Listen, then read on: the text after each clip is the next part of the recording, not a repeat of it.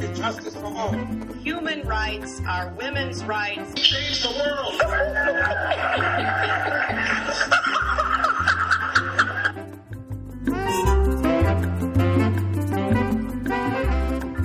Welcome to Global Dispatches. This is your host, Mark Leon Goldberg. Nigerians go to the polls this week in a hotly contested election pitting the incumbent Goodluck Jonathan against his longtime rival, Muhammadu Buhari.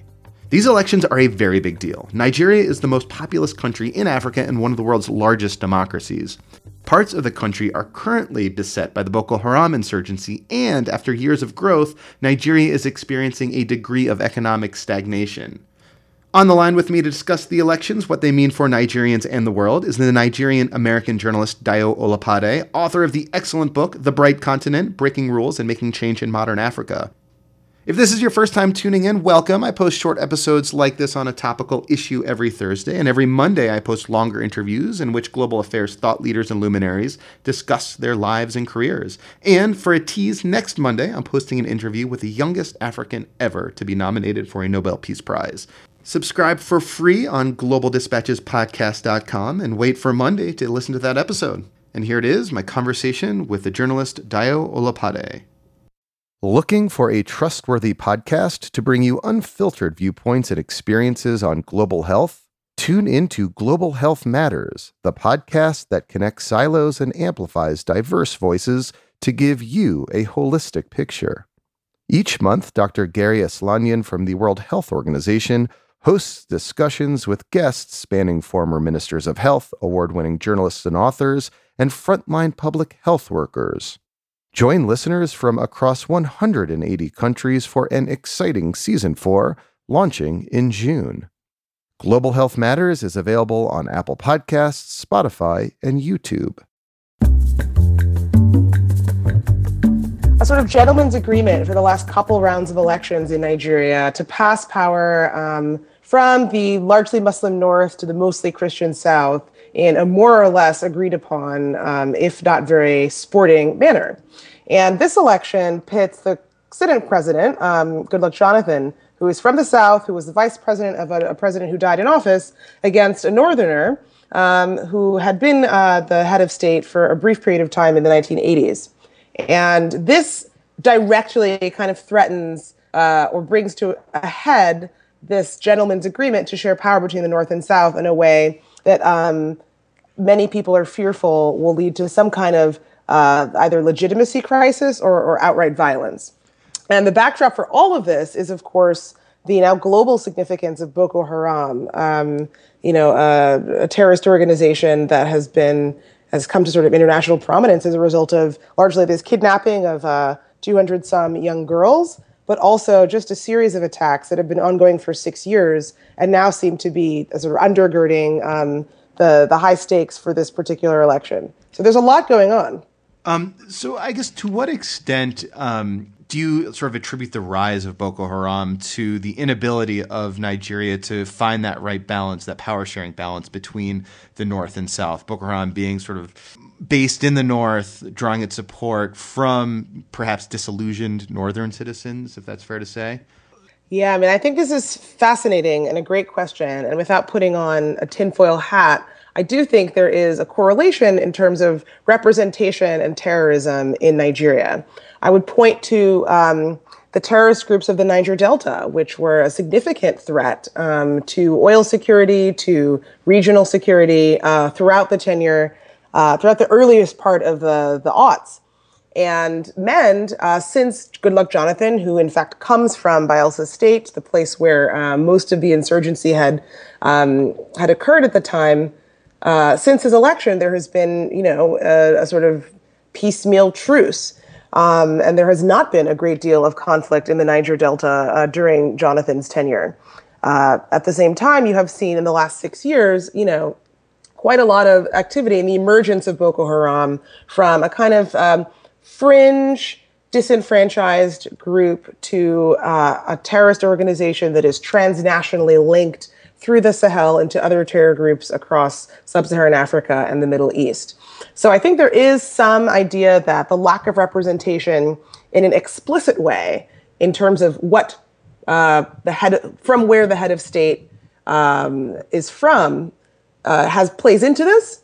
But I also think generally the idea behind Boko Haram um, is a kind of reaction to the failed state of Nigeria. That the, the state one does not have a monopoly on force. That's very clear from the activities of Boko Haram and the lack of the, the, the lack of ability for the Nigerian state to sort of confront Boko Haram showcases that failing. But also its origin story is one of feeling disenfranchised. Uh, the North has historically been underinvested in, um, both in terms of health and in terms of education and in terms of oil revenues, which are largely in the South.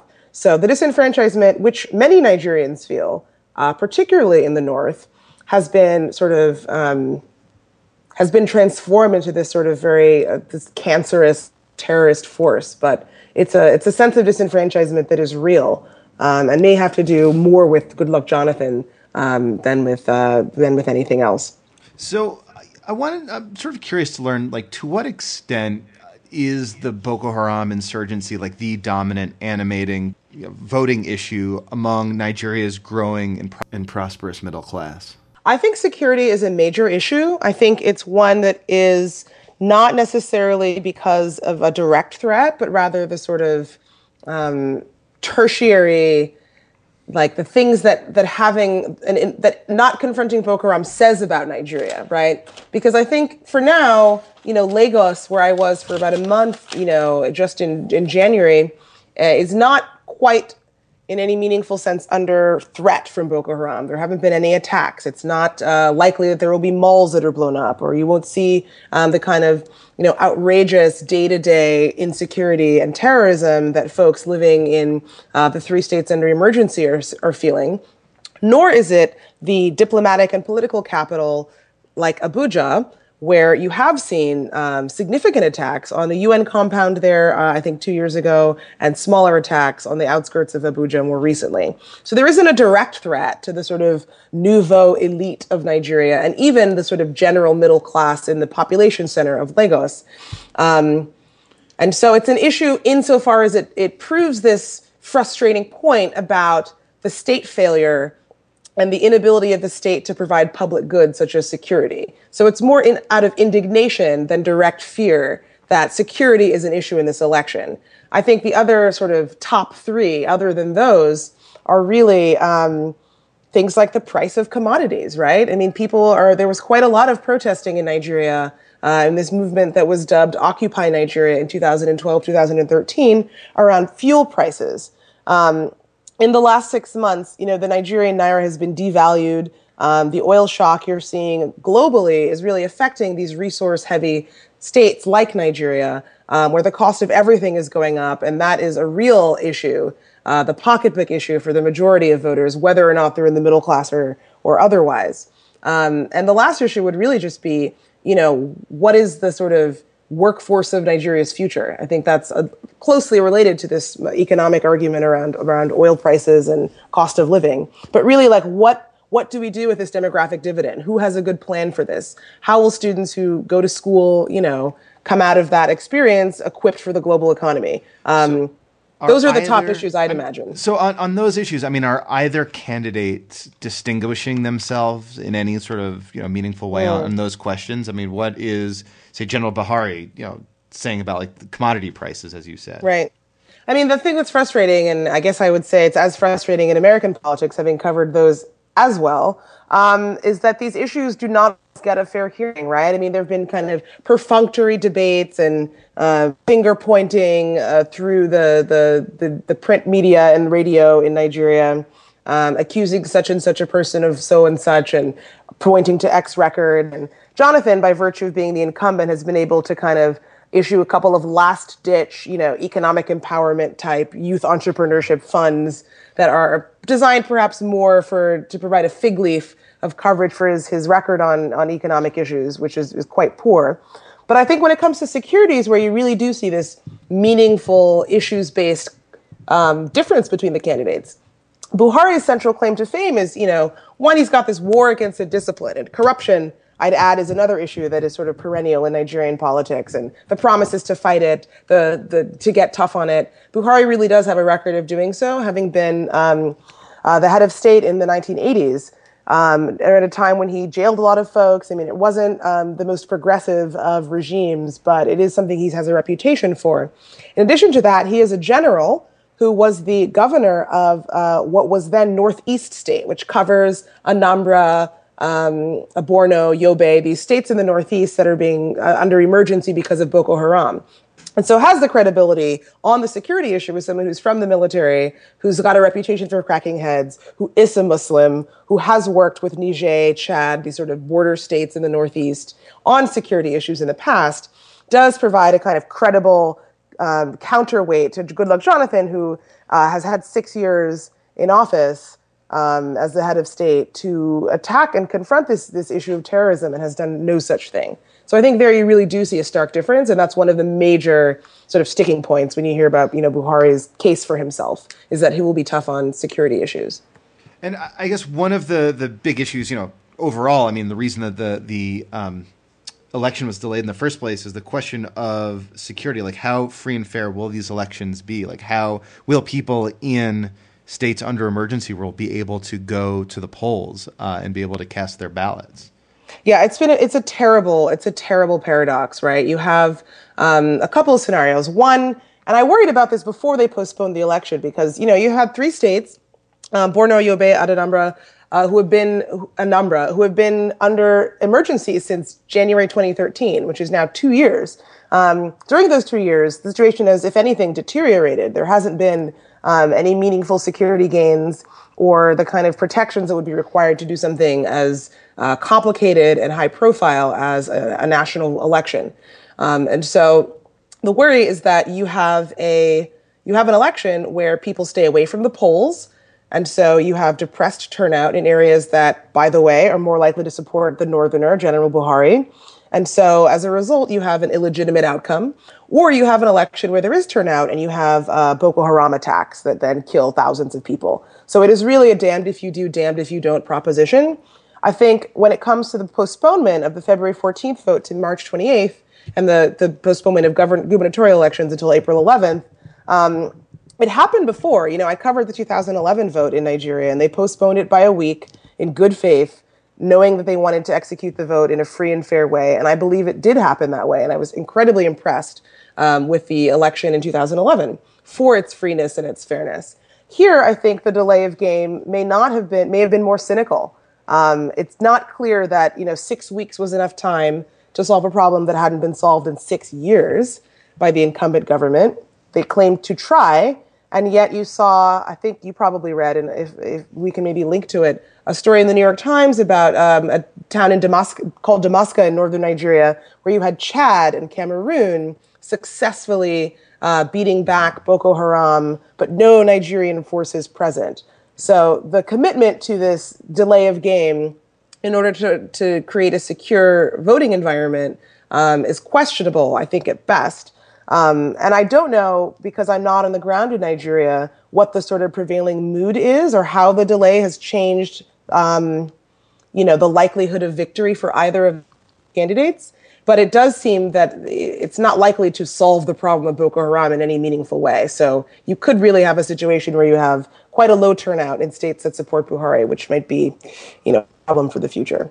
So I won't ask you to like predict the outcome of this election, but it seems mm-hmm. that one outcome that is like at least not implausible is that um, you know it's a very close election. Irregularities are suspected and reported, and one side refuses to refuses to concede the election and stirs up you know um, resentment uh, among their supporters, and election violence breaks out and this doesn't seem to be terribly like you know implausible. I saw you know this this um, YouTube message from Barack Obama this week um, encouraging uh, you know voters not to resort to violence. But I mean, how likely do you think this election related violence is? Uh, and is there anything that can be done to like you know put put a, a stop to it? I mean, you can't see this, but I'm rolling my eyes a little bit. Okay. Um, you know, I think that um, post-election violence is this kind of bogeyman. It happens from time to time all over the world. It happens in Africa with some frequency, but you know, not nearly at the with the like likelihood that you might expect. Um, you know this, but your listeners may not. I lived in Kenya for a couple of years, where there was a lot of quanking and fear about post election violence in 2013, given the sort of rather shocking outcome of the 2008 election, where there were 1,200 or so people killed in Kenya as a result of a disputed election. Um, I do not know um, the likelihood of this in Nigeria. I think even in 2011, where Buhari is a candidate, I should point out that Buhari has run for president now four times in Nigeria. Um, you know, resulted in a, like a little outcropping of frustration from Buhari supporters when they learned that Goodluck Jonathan had won this free and fair vote. Um, but I think whatever the likelihood of uh, electoral violence, it is almost certainly going to be correlated with expectations management. Um, if Jonathan supporters sense or expect that their candidate is unlikely to prevail, then the fact that he does not prevail may not be provocative. If similarly, Buhari supporters are convinced that he has got the votes and the sort of temp- temperature of the country is moving in the direction of change, and lo and behold, Goodluck Jonathan, you know, pulls out a slim victory, um, there might be a higher potential for outrage. Um, it sort of depends, right? Uh, which is not a very comforting thing to do. And certainly anyone who's pretending they have better intelligence than you or I is kind of misleading themselves. But I do think, you know, the ultimate responsibility is on these leaders. Um, you'll note that in 2013, you know, when Raila Odinga, uh, the Kenyan prime minister at the time, who was a candidate for president, lost the election, um, you know, there was a, a brief series of appearances in court and then a sort of quick um, concession of the of the you know quite coveted um, quite coveted presidency on his part. So if there is if there is to be no violence, it really will be a result of the ability of these leaders to um, manage expectations and make sure their supporters are not um, you know, unfairly uh, believing one thing when when it's the other one I, I, a bit of a tangent we can we can end here if you'd like but one I, I think distinction i see between the kenya situation and what's happening in nigeria is that in like months and months and months before the kenyan election the international community and, and kenyans themselves as, as you saw like seem to put a lot of effort into tamping down the um, sort of sectarian strife and, and the political and, and, and the intended political strife that would um, become of like a disputed election. There seemed to be like a lot of very determined and focused effort to play down those differences in ways that I don't think is happening similarly in Nigeria now. Um, yeah, and I think actually the Kenyan situation was quite. I thought it was very dangerous. I thought that the there was a kind of quote unquote peace lobotomy that occurred in in, in Kenya, um, where everyone was like, you know, we are one, we are united, we are peaceful. Um, but you know, elections are contentious. Um, the stakes are high. I'm, you know, in, in my book and in other places, I've sort of shrugged a little bit about the role of representative government in making sure that Africa progresses. Um, but it is without a doubt, you know, a high stakes endeavor, and it does matter. Um, and so, to the extent that the Kenyan press kind of neutered themselves and were un were unwilling to sort of make um, air things in real time or, or provide um, you know more nuanced context for the I think quite fascinating you know end game for that election. I think they did democracy a disservice. Um, in Nigeria, you know, the press is free. The press is extremely boisterous. It's a democracy that is so young. Um, I, I don't, I mean, when I think about the election, like, I'm not that concerned about violence. It didn't really occur to me. This is the first conversation I've had about election violence.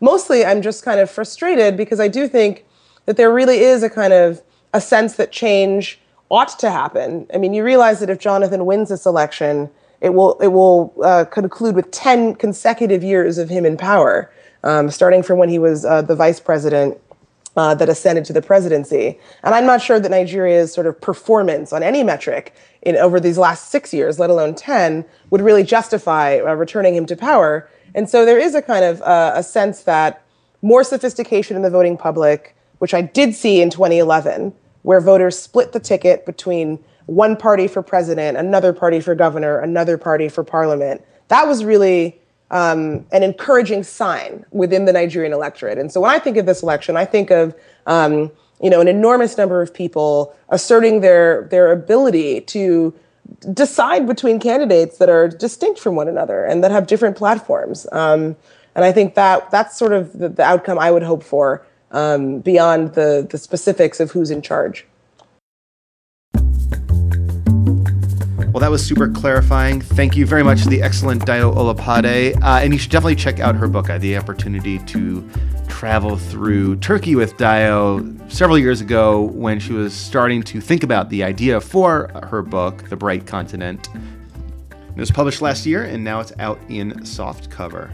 So go get it and subscribe to Global Dispatches Podcast. Go to globaldispatchespodcast.com. You can get the app, subscribe on iTunes. It's all free, and we'll see you next time. Bye.